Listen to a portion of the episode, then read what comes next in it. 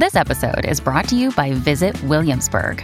In Williamsburg, Virginia, there's never too much of a good thing. Whether you're a foodie, a golfer, a history buff, a shopaholic, an outdoor enthusiast, or a thrill seeker, you'll find what you came for here and more. So ask yourself, what is it you want? Discover Williamsburg and plan your trip at visitwilliamsburg.com. This episode is brought to you by La Quinta by Wyndham. Your work can take you all over the place, like Texas. You've never been, but it's going to be great because you're staying at La Quinta by Wyndham. Their free bright side breakfast will give you energy for the day ahead. And after, you can unwind using their free high speed Wi Fi. Tonight, La Quinta. Tomorrow, you shine. Book your stay today at lq.com. This episode is brought to you by Shopify. Do you have a point of sale system you can trust, or is it a real POS? You need Shopify for retail. From accepting payments to managing inventory, Shopify POS has everything you need to sell in person. Go to shopify.com slash system, all lowercase, to take your retail business to the next level today. That's shopify.com slash system. Welcome to the New Books Network. Good day. Welcome to New Books in History, a podcast channel on New Books Network. My name is Dr. Charles Coutinho of the Royal Historical Society. I'm a host on the channel, and today we are pleased to have with us Mr. Philip Snow. Mr. Snow is a widely regarded expert on Chinese international relations. He has written several books, including The Fall of Hong Kong and The Star Raft. He is also the son of the famous novelist and writer Lord Snow. And today we are discussing his newest book, China and Russia Four Centuries of Conflict and Concord, published by Yale University Press. Welcome, Mr. Snow. Thank you very much.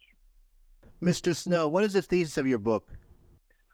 My thesis is actually very simple. China and Russia today constitute a formidable combination, an alliance in all but name. Its near alliance the product of a long succession of ups and downs, going back to the times of the late Ming Dynasty in the 17th century. It's unlikely to last forever, but nor is it likely to disintegrate anytime soon.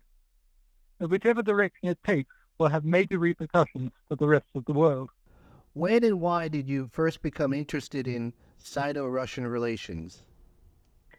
My interest has its roots in some rather unusual boyhood experiences. My parents were novelists, widely read in both the United States and the Soviet Union. They believed very sincerely at the height of the Cold War that they could play a useful role building bridges between the literary communities in both countries, at least attempting to persuade each side that not everyone on the other side had horns and tails. As part of this endeavor, they traveled to Russia a number of times in the 1960s and early 1970s as guests of the Soviet Writers Union, meeting a wide range of literary figures from diehard Stalinists, liberals, and eventual dissidents. And I traveled with them, obtaining a glimpse of Soviet society at this highly rarefied level, and visiting a number of far-flung regions, including Siberia, the Soviet Far East, and the Central Asian Stans. Back at school, I built on these activities by embarking on a Russian language course. In the meantime, however, my attention has also been captured by the other great pariah country, the People's Republic of China, which was just then emerging from the isolation of the Cultural Revolution and beginning to engage once again with the outside world. At Oxford, I took a degree in Chinese, which I was then able to turn to some practical use by working successively in a trade promotion capacity for the Sino-British Trade Council and the First National Bank of Chicago. This activity enabled me to get an equally striking glimpse of China in the early post-Mao years, as the country shifted under the leadership of Xiaoping from political to a dynamic new policy and economic experiment. Back in 1974, as part of my Chinese degree course, I'd spent several months at a language center attached to Nanyang University in Singapore to upgrade my spoken Mandarin, where I ran unexpectedly into a team of Soviet students who were there with the same objective. I'm to go to Beijing at a time when Sino-Soviet relations were icy, or to Taiwan in the absence of diplomatic ties, barred from Hong Kong by the British anxiety to avoid upsetting the Chinese mainland, they headed for Singapore as the only Chinese-speaking territory open to them, and this surprising encounter sparked in me an interest in the interaction between Russia and China, which I've retained ever since. Uh, what were the relations between Tsarist Russia and Ming China? Pretty minimal. From the mid-16th century, Russia was gradually stirred to an interest in China by the agitation of particularly English traders who sought to cross through Russian lands on the way to the Chinese Empire, an interest which grew as the Russians began to expand eastwards into Siberia. In 1618, an exploratory party led by an official named Ivan set out from the new Siberian settlement of Tomsk and made their way through Mongolian territory to the Ming dynasty capital of Beijing. The party immediately ran into protocol difficulties, informed by the Ming court that they couldn't be received by the Emperor Wan Li because they hadn't brought him any gifts. The whole attitude of the court turned out to be deeply introverted. A letter issued to the party on behalf of the Emperor was couched in amiable terms, but exhibited no desire to reciprocate Russian interest, merely inviting the Muscovite ruler to bring the best you have, and I, in return, will make you a present of good silk stuff, slotting the Russians, in other words, into the long-established imperial tribute system. The letter was delivered to Moscow, but no one could be found to translate it, and it languished untranslated in the Russian archives for the next 50 years. Perhaps it's no accident that Kitaitskaya A Chinese document, is the Russian expression for double Dutch. And how, if at all, did relations change with the rise of the Manchu? With the Manchu conquest of China and establishment of the Qing dynasty in 1644, the Chinese empire fell into the hands of a non-Chinese ruling caste. And the result was that Beijing started looking at foreigners through rather different eyes. Russian embassies began to arrive in the Chinese capital seeking trade from the 1650s onwards continued to meet with obstruction over protocol issues. But in some we find signs of what one Western historian has labeled barbarian pragmatism. In 1676, for example, the negotiations with one Russian embassy were breaking down over the ambassador's insisting the Tsar's letter had to be received by the Qing emperor and no one else. The Emperor Kangxi ordered his diplomats to search through the old Chinese records to see if there was any precedent for the monarch receiving a foreign embassy credentials in person. And clearly, most inclined to do so. A compromise was eventually reached, under which the ambassador placed the Tsar's letter and gifts, special people to be picked up by a senior counselor on the emperor's behalf. As time went on, Kangxi even showed himself willing to make a significant break with the traditional Chinese posture of superiority in return for certain strategic gains. In the mid-1680s, his forces defeated a contingent of Cossack settlers who had been trying to establish themselves in the Amur Valley on China's northeastern fringe. But instead of simply wiping out the defeated Cossacks, he decided to draw Moscow into diplomatic talks, partly to avoid incessant border conflicts, and partly to secure at least Russian neutrality in a major confrontation which was brewing between the Empire and an aggressive Mongol power which was taking shape to China's west. The result was the conclusion in 1689 of the city of Nerchinsk, the first city ever negotiated by a Chinese government with foreign states on approximately equal terms. Were held on the Amur frontier rather than in Beijing. The senior team representatives were all Manchus, not Chinese. Text of the treaty is drawn up with the help of the dynasty's Jesuit advisors in Manchu, Russian, and Latin, but not in Chinese. The Cossacks were obliged to withdraw from the Amur Valley. But in return, Russian merchants were given the permission they long sought to cross the border to trade in the Chinese capital. Would it be true to say that until the second quarter of the 19th century, that the relations between the two empires were of a amicable sort, with the Manchu in a slightly superior position? Broadly, yes. There was a period of seven years in the mid 18th century when the Russian advanced to the east and the Manchu advanced to the west, like resulting in a collision between the two powers in Central Asia and along the Siberian frontier with Mongolia, now Manchu controlled. In the late 18th century, regular trade which had been instituted at the Russo-Mongolian border post of Kyakhta was suspended a number of times as the Qing courts reacted to duty debit without their consent by the Russian authorities and to various misdemeanors committed by individual Russians.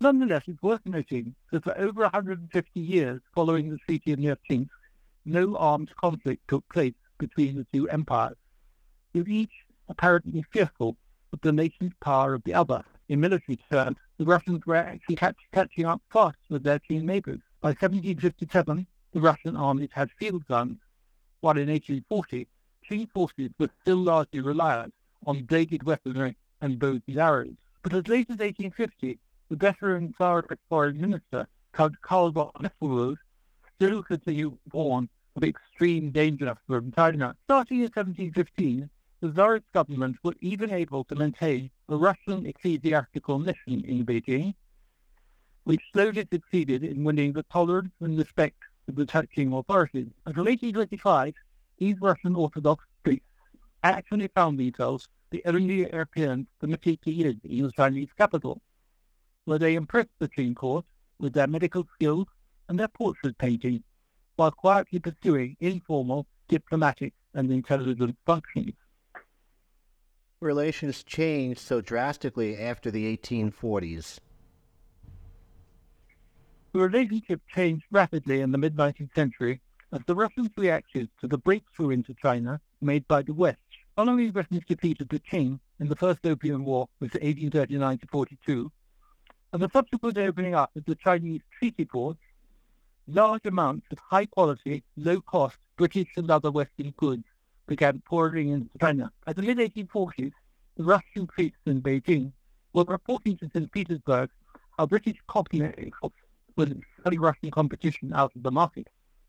A grave fears were entertained for the future of the Kyakhta trade. But at the same time, it had become apparent that the Qing were no longer the formidable military opponents that old-timers like Nesselrode had feared, and that legions of Chinese fleet scattered at the laying of a northern horse. The defeat which Russia had sustained at the hands of Britain and France in the Crimean War of 1854 to 56 led a number of Tsarist policymakers to hanker after new acquisitions in the East to offset their humiliation in Europe, and the fresh onslaught on China be launched by Britain and France in the Second Opium War of the late 1850s gave the Tsarist government cover to pursue their own expansionist agenda. How did the Manchu react to the initial Russian encroachments?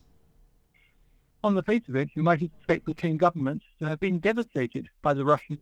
The territory sometimes referred to as Outer Manchuria that was extracted by Tsarist Russia from the Qing under the treaties of 1858 to 60 is vastly larger than any territorial acquisitions made at this period by the British and French.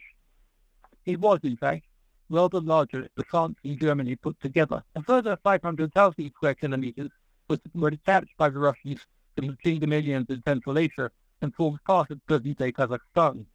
The Tsarist diplomats were able to draw on their country's nearly 200-year experience of dealing with China to combine their land grab with what I would call an avuncular policy, the approach of a benevolent uncle, offering to mediate for the Qing with the two Western powers, and even drawing up to their benefits, a curiously modern-sounding package of military aid, willing them to subdue the colossal Taiping rebellion that was raging in their southern provinces. The Qing government weren't taken in by these blandishments. Already by 1857, it were clear that the Russians were hoping to mediate from position of neutrality in order to obtain concessions. Prince Gong, who headed the Manchu team in the negotiation of 1860, expressed his opinion that all of the barbarians had the nature of brute beasts. The British are the most unruly, but the Russians are the most cunning. Yet the were to a certain extent won over by the Russian avuncular treatment. In the first place, after nearly 200 years, they'd come to view the Russians as a familiar part of the scenery, the devil they knew, by comparison with the British and French, who built the landscape like extraterrestrials. In addition, the territorial gains, against the were, were all being made of the remote and sparsely populated fringes of their empire, whereas the Western powers were aiming straight at the empire's heart, setting out to secure a diplomatic and commercial presence in Beijing and the rest of the major cities in the Chinese interior. In November 86, Prince Gomerty team ended up by accepting the Russian offer to provide arms and military training at the old trading entrepot of Kyakhta. Why did Russia's China policy fail to deliver in the lead up to the Russo Japanese War? Because the Russians had changed. Right up to the mid 1890s, the Tsarist government had maintained their avuncular posture, offering themselves as champions of the Qing dynasty against the worsening depredation of the other great powers. In 1894 to 95, for example, when Han attacked China occupied the Liaodong Peninsula in southern Manchuria, he largely put a, triple intervention by Russia, France, and Germany, which successfully advised Japan to withdraw from the territory it the seized. And in 1896, the Tsar's finance minister, Count Witte, negotiated a secret treaty of alliance with the Qing, under which Russia would help the Qing forces in the event of any further aggression by the Japanese. As part of the deal, Russia won Qing permission to build the Chinese Eastern Railway, allowing which would give the Trans-Siberian network a shortcut to Manchuria towards the Baltic, and would incidentally also give Russia a virtual monopoly of the local Manchurian economy. But all this time, pressure was mounting in various government circles among officials who were discontented with its balanced approach and thought that their country should hurry to catch up with the other big powers in the scramble for idealistic and spheres of influence. The watchword was said to be, not of yet, we must take in the winter of 1898, the old avuncular policy was finally given up. Of the Tsarist naval squadron, without any attempt to consult the Beijing authorities, sailed to the Liaodong Peninsula and occupied the Qing naval base of Port Arthur and the port of Dalian, thereby seizing precisely the same segment of northeast China they liberated from the Japanese just two years before. The result was that the Qing's accepting Tsarist Russia now became openly hostile. In the summer of 1900, C.W. was set on to attack the unfinished Chinese Eastern Railway in support of the anti-foreign Boxer Rebellion. The Russians responded by sending a 100,000 strong army to occupy the whole of Manchuria. But their ensuing rule was bedeviled by a stubborn Chinese guerrilla resistance, which lasted until at least the beginning of 1903. And while the Qing court stayed officially neutral when the Japanese launched their all-out attack on Russian Tower in Manchuria in 1904-5, Chinese society seized largely to sympathize with Japan, and Chinese villagers in the war zone appeared to have given shelter and information to the Japanese military. How did Tsarist Russia react to the fall of the Manchu in 1911? Basically, as a new opportunity. In spite of their shattering defeat in Manchuria, the Tsarist government still hadn't abandoned their hopes of expanding their influence in the Russo-Chinese borderlands. Tsarist interest was now increasingly focused on Mongolia, where the local population had grown increasingly restive of both Manchu taxes and the exploitative demands of Chinese moneylenders. And Russian appetites had been whetted by the region's huge resources of gold and iron. After the Qing dynasty fell, the Outer Mongolian princes struck out for full independence from China, arguing that while there might have been a logical place for them in the multicultural Manchu Empire, they could scarcely be, accept, be expected to accept transformation into a mere province of an ethnic Chinese republic. And the people who publicly government had taken power in Beijing weren't yet in any position to crack down on them. Four years of Tsarist diplomacy culminated in June 1915 in the conclusion of a Chinese-Russian-Mongolian treaty through which Outer Mongolia would become an autonomous region under nominal Chinese sovereignty. For all practical purposes, a large chunk of the former Manchu dominions have been bitten away. This episode is brought to you by Shopify. Do you have a point of sale system you can trust, or is it a real POS? You need Shopify for retail. From accepting payments to managing inventory, Shopify POS has everything you need to sell in person. Go to shopify.com slash system, all lowercase, to take your retail business to the next level today. That's shopify.com slash system. Hey, it's Ryan Reynolds, and I'm here with Keith, co star of my upcoming film, If, only in theaters, May 17th. Do you want to tell people the big news? All right, I'll do it. Sign up now and you'll get unlimited for $15 a month in six months of Paramount Plus Essential Plan on us. Mintmobile.com slash switch. Upfront payment of $45 equivalent to $15 per month. Unlimited over 40 gigabytes per month. Face lower speeds. Videos at 480p. Active Mint customers by 531.24 get six months of Paramount Plus Essential Plan. Auto renews after six months. Offer ends May 31st, 2024. Separate Paramount Plus registration required. Terms and conditions apply if rated PG. How did the Chinese react to the fall of Tsarist Russia and the rise of the Bolsheviks? In a different manner in different places. In North China, the various warlord regimes which are taking shape seized the chance to claw back control of those parts of the borderlands which had been brought under Tsarist overlordship in the past two decades. So, for example, the celebrated Manchurian warlord Zhang Zuolin took over Harbin, the Russian boom town which had grown up around the headquarters of the Chinese Eastern Railway, leading Harper's Magazine to observe with dismay that Harbin had become the only white city in the world ruled by yellows. While a second lesser warlord marched into Outer Mongolia, where he proclaimed the annulment of the June 1915 treaty and reimposed Chinese rule. In Shanghai and the south, however, where more radical forces were gathered, Chinese attention was focused on the emergence of a new and apparently sympathetic Russia in the form of the Bolsheviks. The nationalist party, who established themselves in Guangzhou under the leadership of Sun Yat-sen, perceived Soviet Russia as a power which might support their efforts to reunify China and rid it of the Western-backed warlords, while the tiny Chinese Communist Party, which had been prodded by the Bolsheviks into alliance with the nationalists, were enthralled by what they saw as the emergence in Russia of a new civilization based upon social justice. As the alliance developed, however, both the two Chinese parties began to exhibit a growing unease with their Soviet patrons. City merchants, landowners, and army officers who made up the bulk of the nationalist movement were deeply suspicious of Soviet communism, while the Chinese communists were resentful of having been pitched into an alliance with the nationalists in the first place.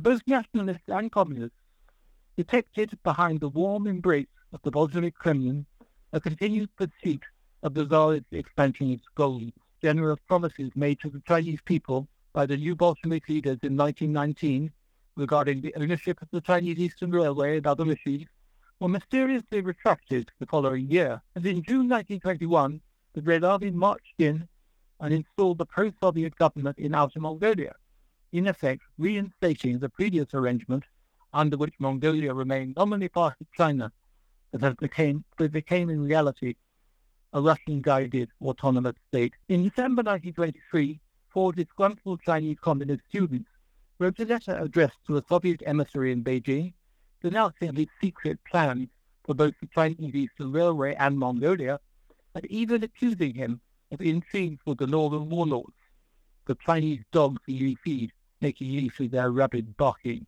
Why was Stalin so important a factor in 20th century Chinese history?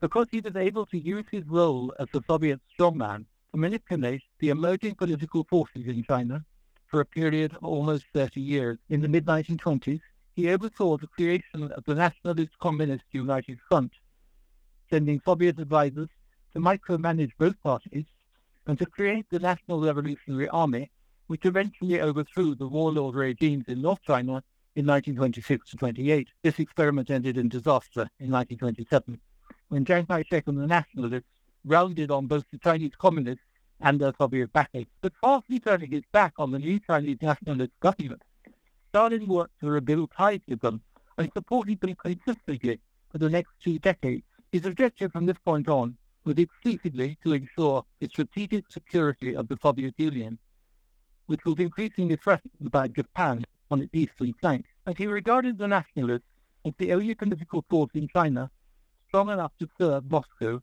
as an alliance, as an ally against the Japanese menace. When the Japanese embarked on their all-out invasion of China in 1937 to 38, Stalin's massive transfusion to Chiang's regime of war credits, armaments, pilots, and military advisors is thought to have played a decisive part in averting a nationalist collapse in the first two years of the Sino-Japanese conflict.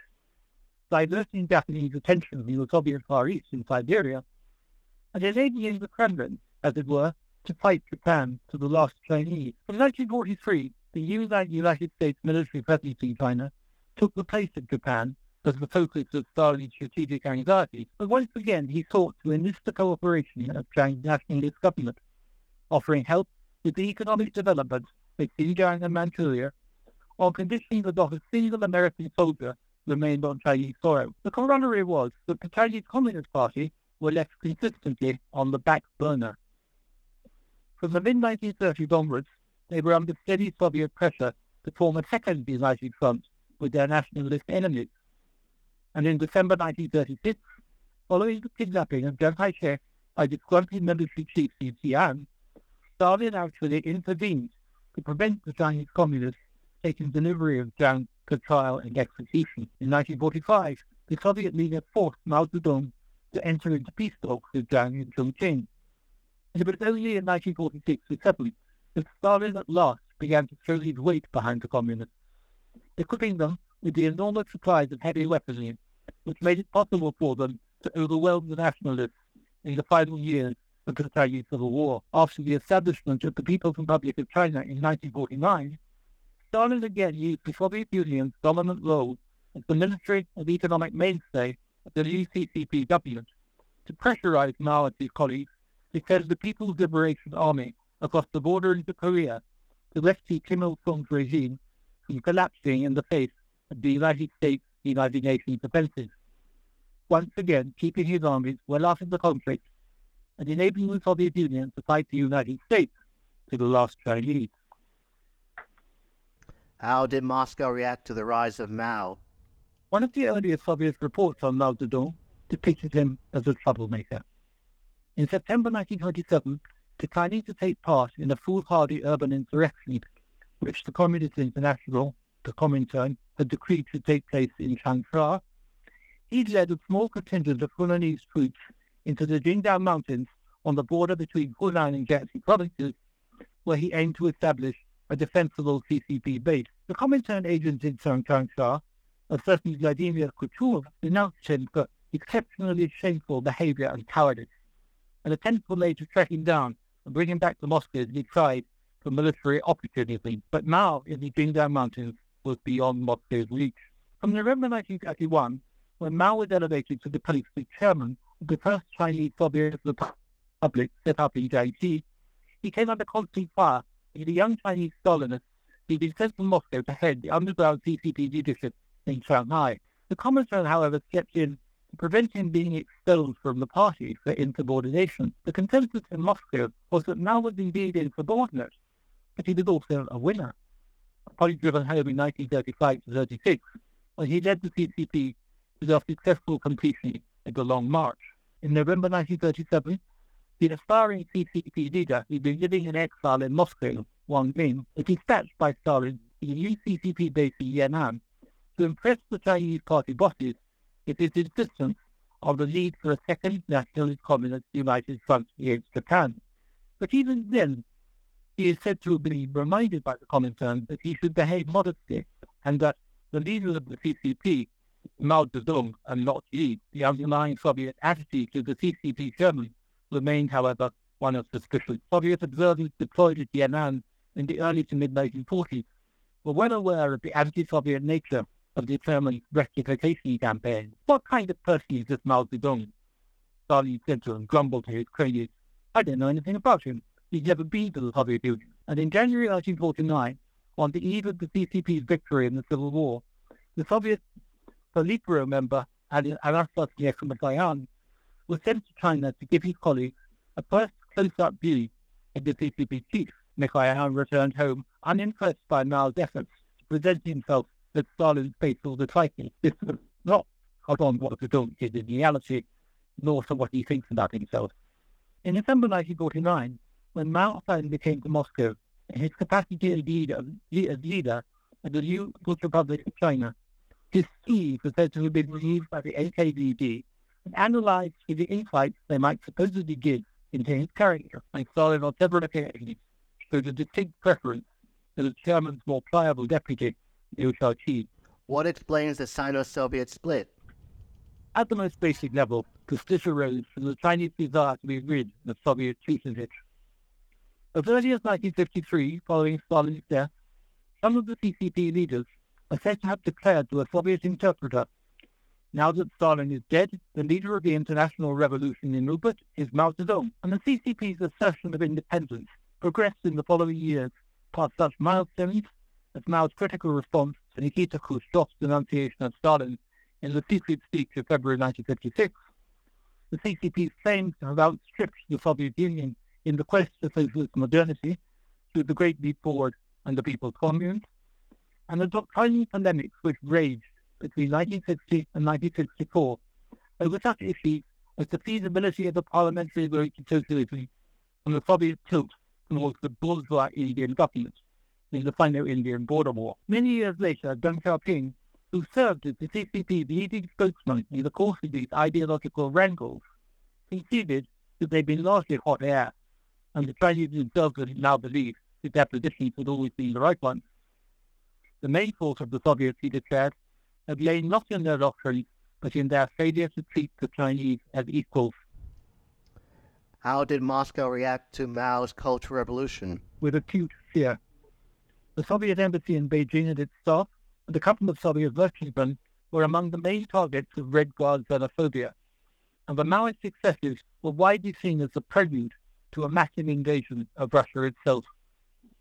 The Mongol occupation of the 13th to 15th centuries had left deep scars on the Russian psyche, and not everyone bothered to make the ethnic distinction between Mongols and Chinese. At the top of the Soviet hierarchy, Leonid Brezhnev had no doubt that Mao was a maniac, and his apprehensions were widely shared by intellectuals and ordinary citizens detached from or even opposed to the Soviet regime. Alexander Solzhenitsyn, for example, warned that war with China is bound to cost us 60 million people at the very least, all our finest imperialist people are bound to perish. One piece of black humor predicted 21st century radio bulletin, all quiet on the Sino-Finnish border. What caused the outbreak of hostilities in 1969 between the two powers? Starting in 1957, the CCP gradually worked into their quarrel with Moscow a number of territorial grievances relating to their shared borderline and from 1960 they were expressing their discontent in the form of physical demonstrations. Groups of fishermen in Manchuria or shepherding Xinjiang would cross the existing frontiers and refuse to be moved. And Chinese border guards would deliver themselves in verbal protests and engage in bouts of pushing and shoving with their Soviet counterparts. As the Cultural Revolution boiled over, these more or less ritual performances began to take on an uglier and less predictable shape tensions mounted in particular over disputed islets in the Amur River, known to the Russians as Damansky and the Chinese as Zhenbao, where in the last days of 1968, Soviet and Chinese border guards a vicious skirmish with sticks and clubs. Mao apparently made up his mind that this was the place to stage a significant onslaught, and on March 2, 1969, a specially trained unit of 300 People's Liberation Army soldiers who'd been smuggled onto the island the previous night, opened fire on the Soviet border guards at point-blank range. The Soviet commander was killed, along with 30 of his men, leading the Kremlin to retaliate two weeks later with a massive counterattack by several thousand troops equipped with tanks, artillery, aircraft, and missiles. Mao's gambit may in fact have been launched primarily for Chinese domestic purposes. By 1969, the chairman was concerned to rein in the Red Guards whose excesses to be making China ungovernable, and to restore order with the help of the PLA. A short, successful attack on an isolated Soviet border post would boost the PLA's prestige, divert public attention away from the internal turmoil, and enable Mao to declare the Cultural Revolution over at the forthcoming Ninth Congress of the CCP, now apparently having bargained for the scale of the Soviet retaliation, which left him sufficiently shaken to issue an order we should stop here. Do not fight anymore. By April, he seemed, however, to have recovered his nerve, and the pattern of Chinese provocations and Soviet counterstrikes persisted through the summer on both the Manchuria and Xinjiang frontiers, as the two powers seemed to teeter perilously on the verge of nuclear war.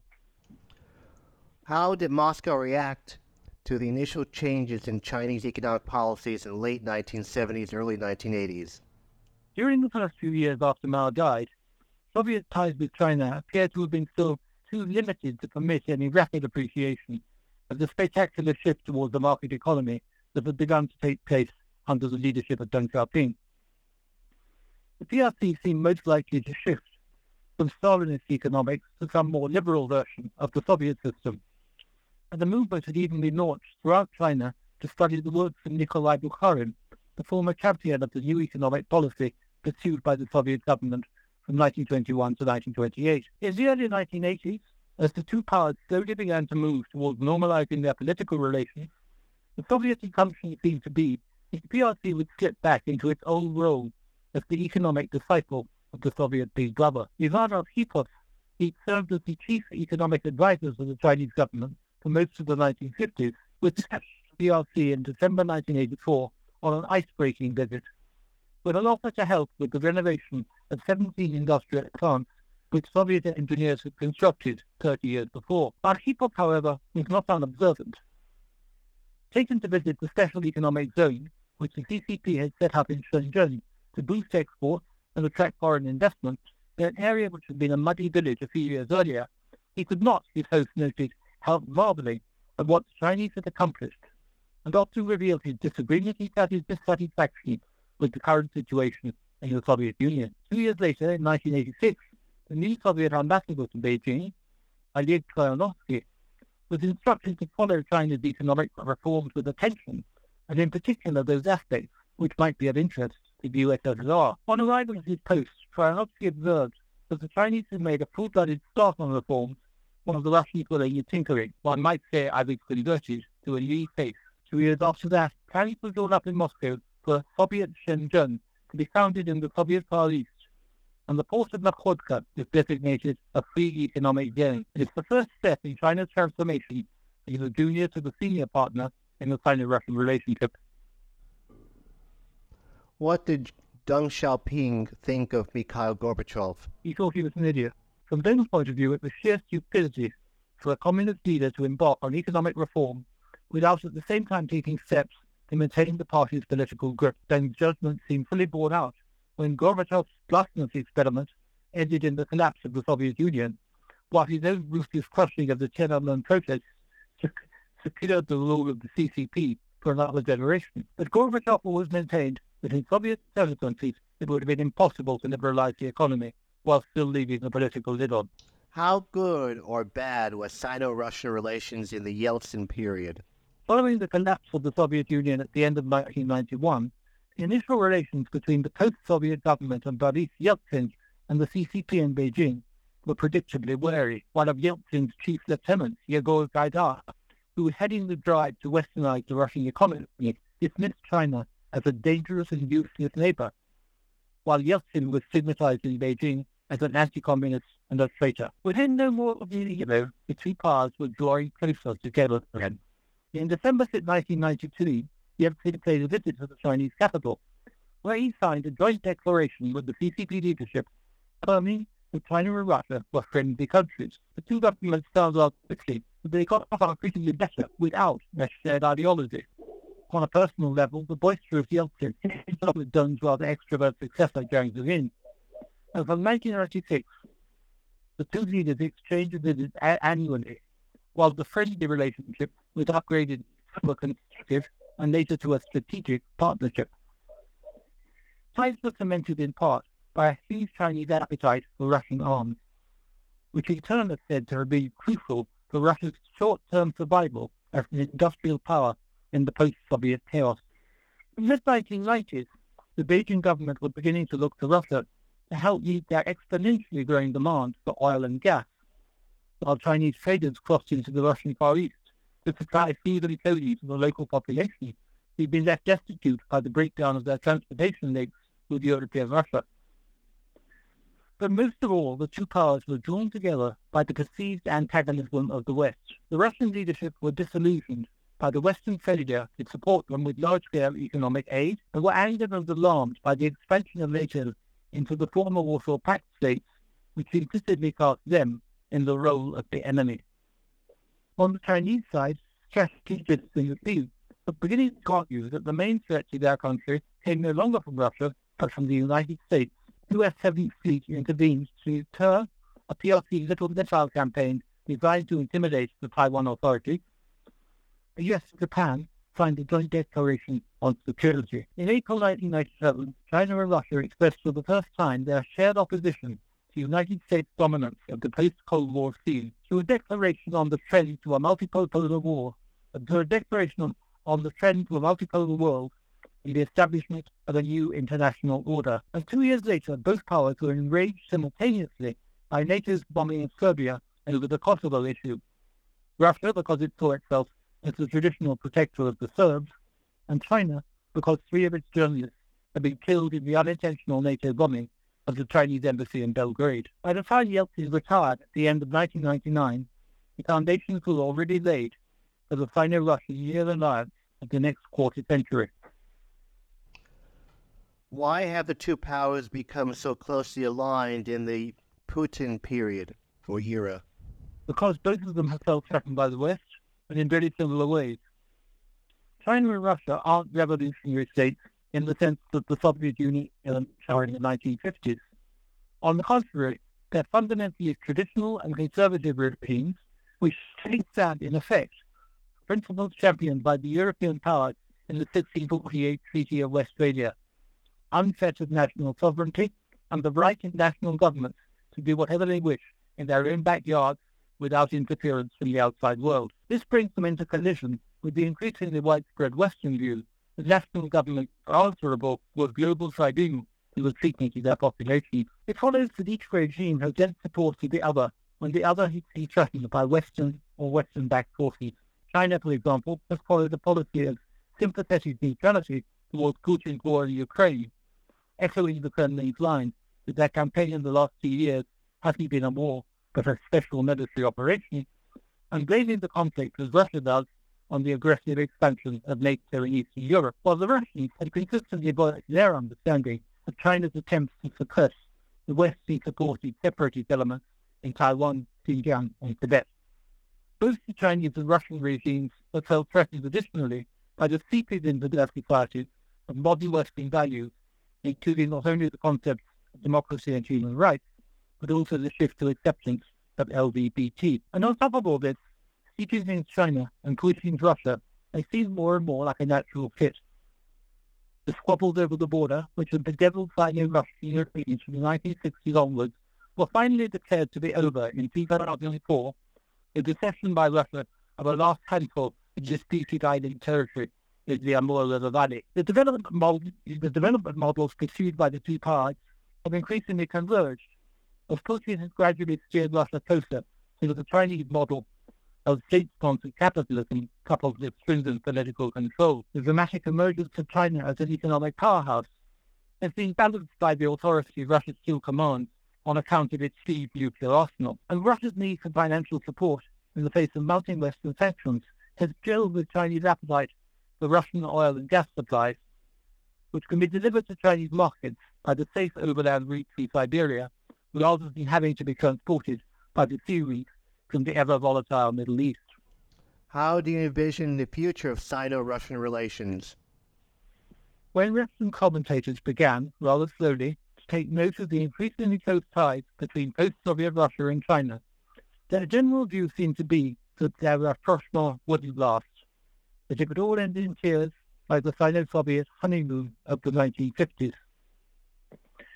Well, that still hasn't happened, and indeed the current sunny period of official relations has now lasted for 30 years, three times as long as the doomed 1950s honeymoon. Vigorous efforts have been made by both sides to ensure the relations are kept sunny and that the breakdown of the 1950s and 1960s is never repeated.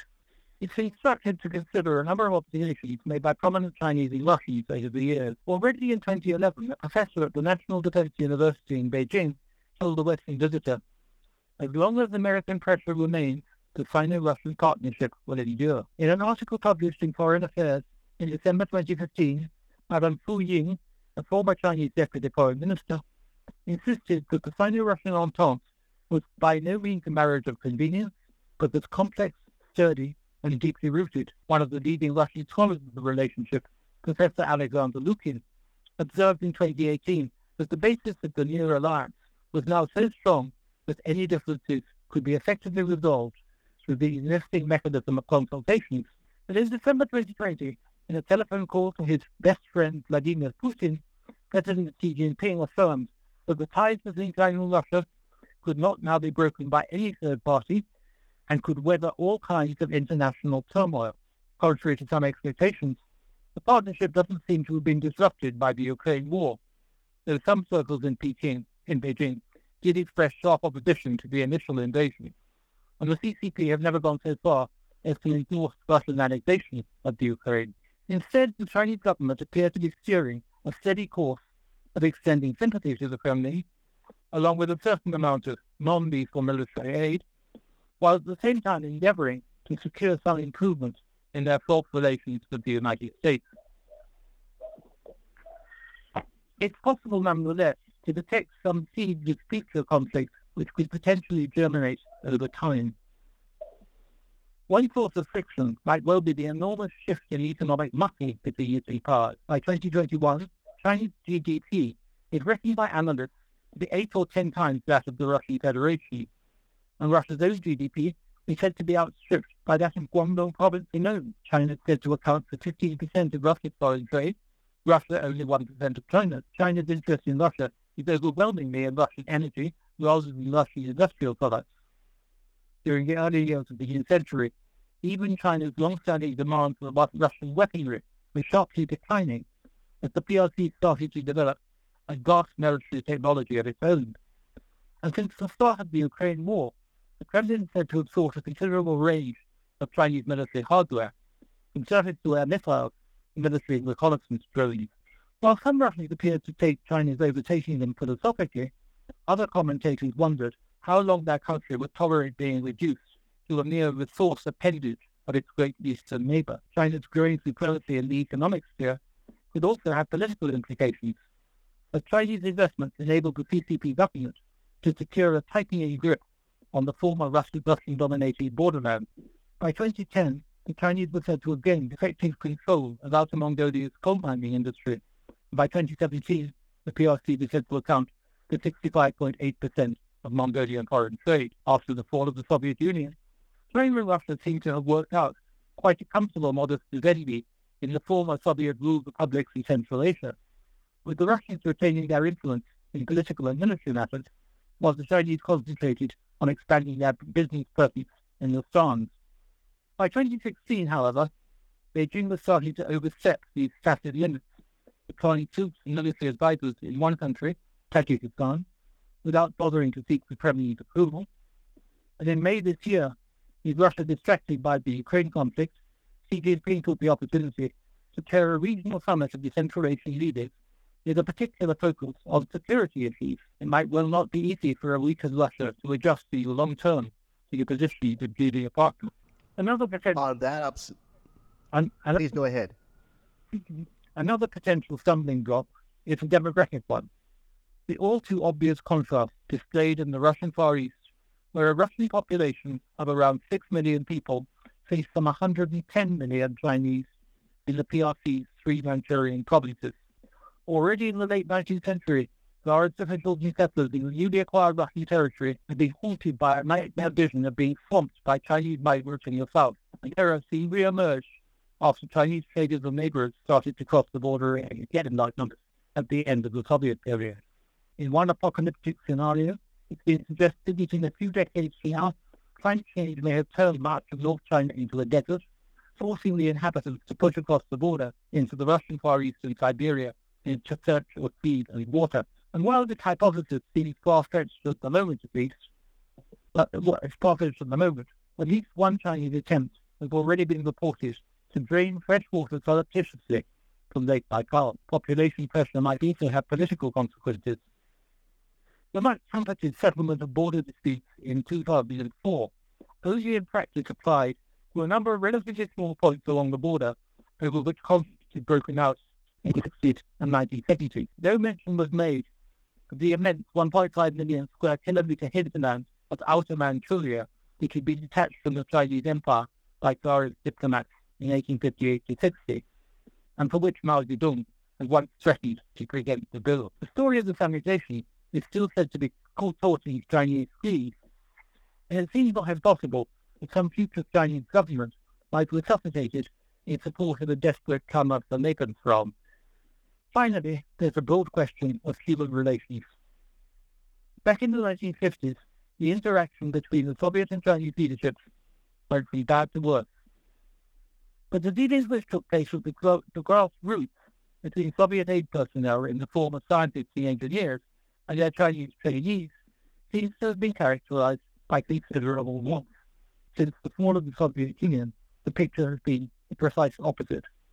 The leaders of the two countries hug each other, but ordinary people appear to have little contact of any kind. Russians no longer think of China as a backward neighboring country requiring their assistance, while the Chinese no longer look on Russia as an advanced country to be respected and learned from.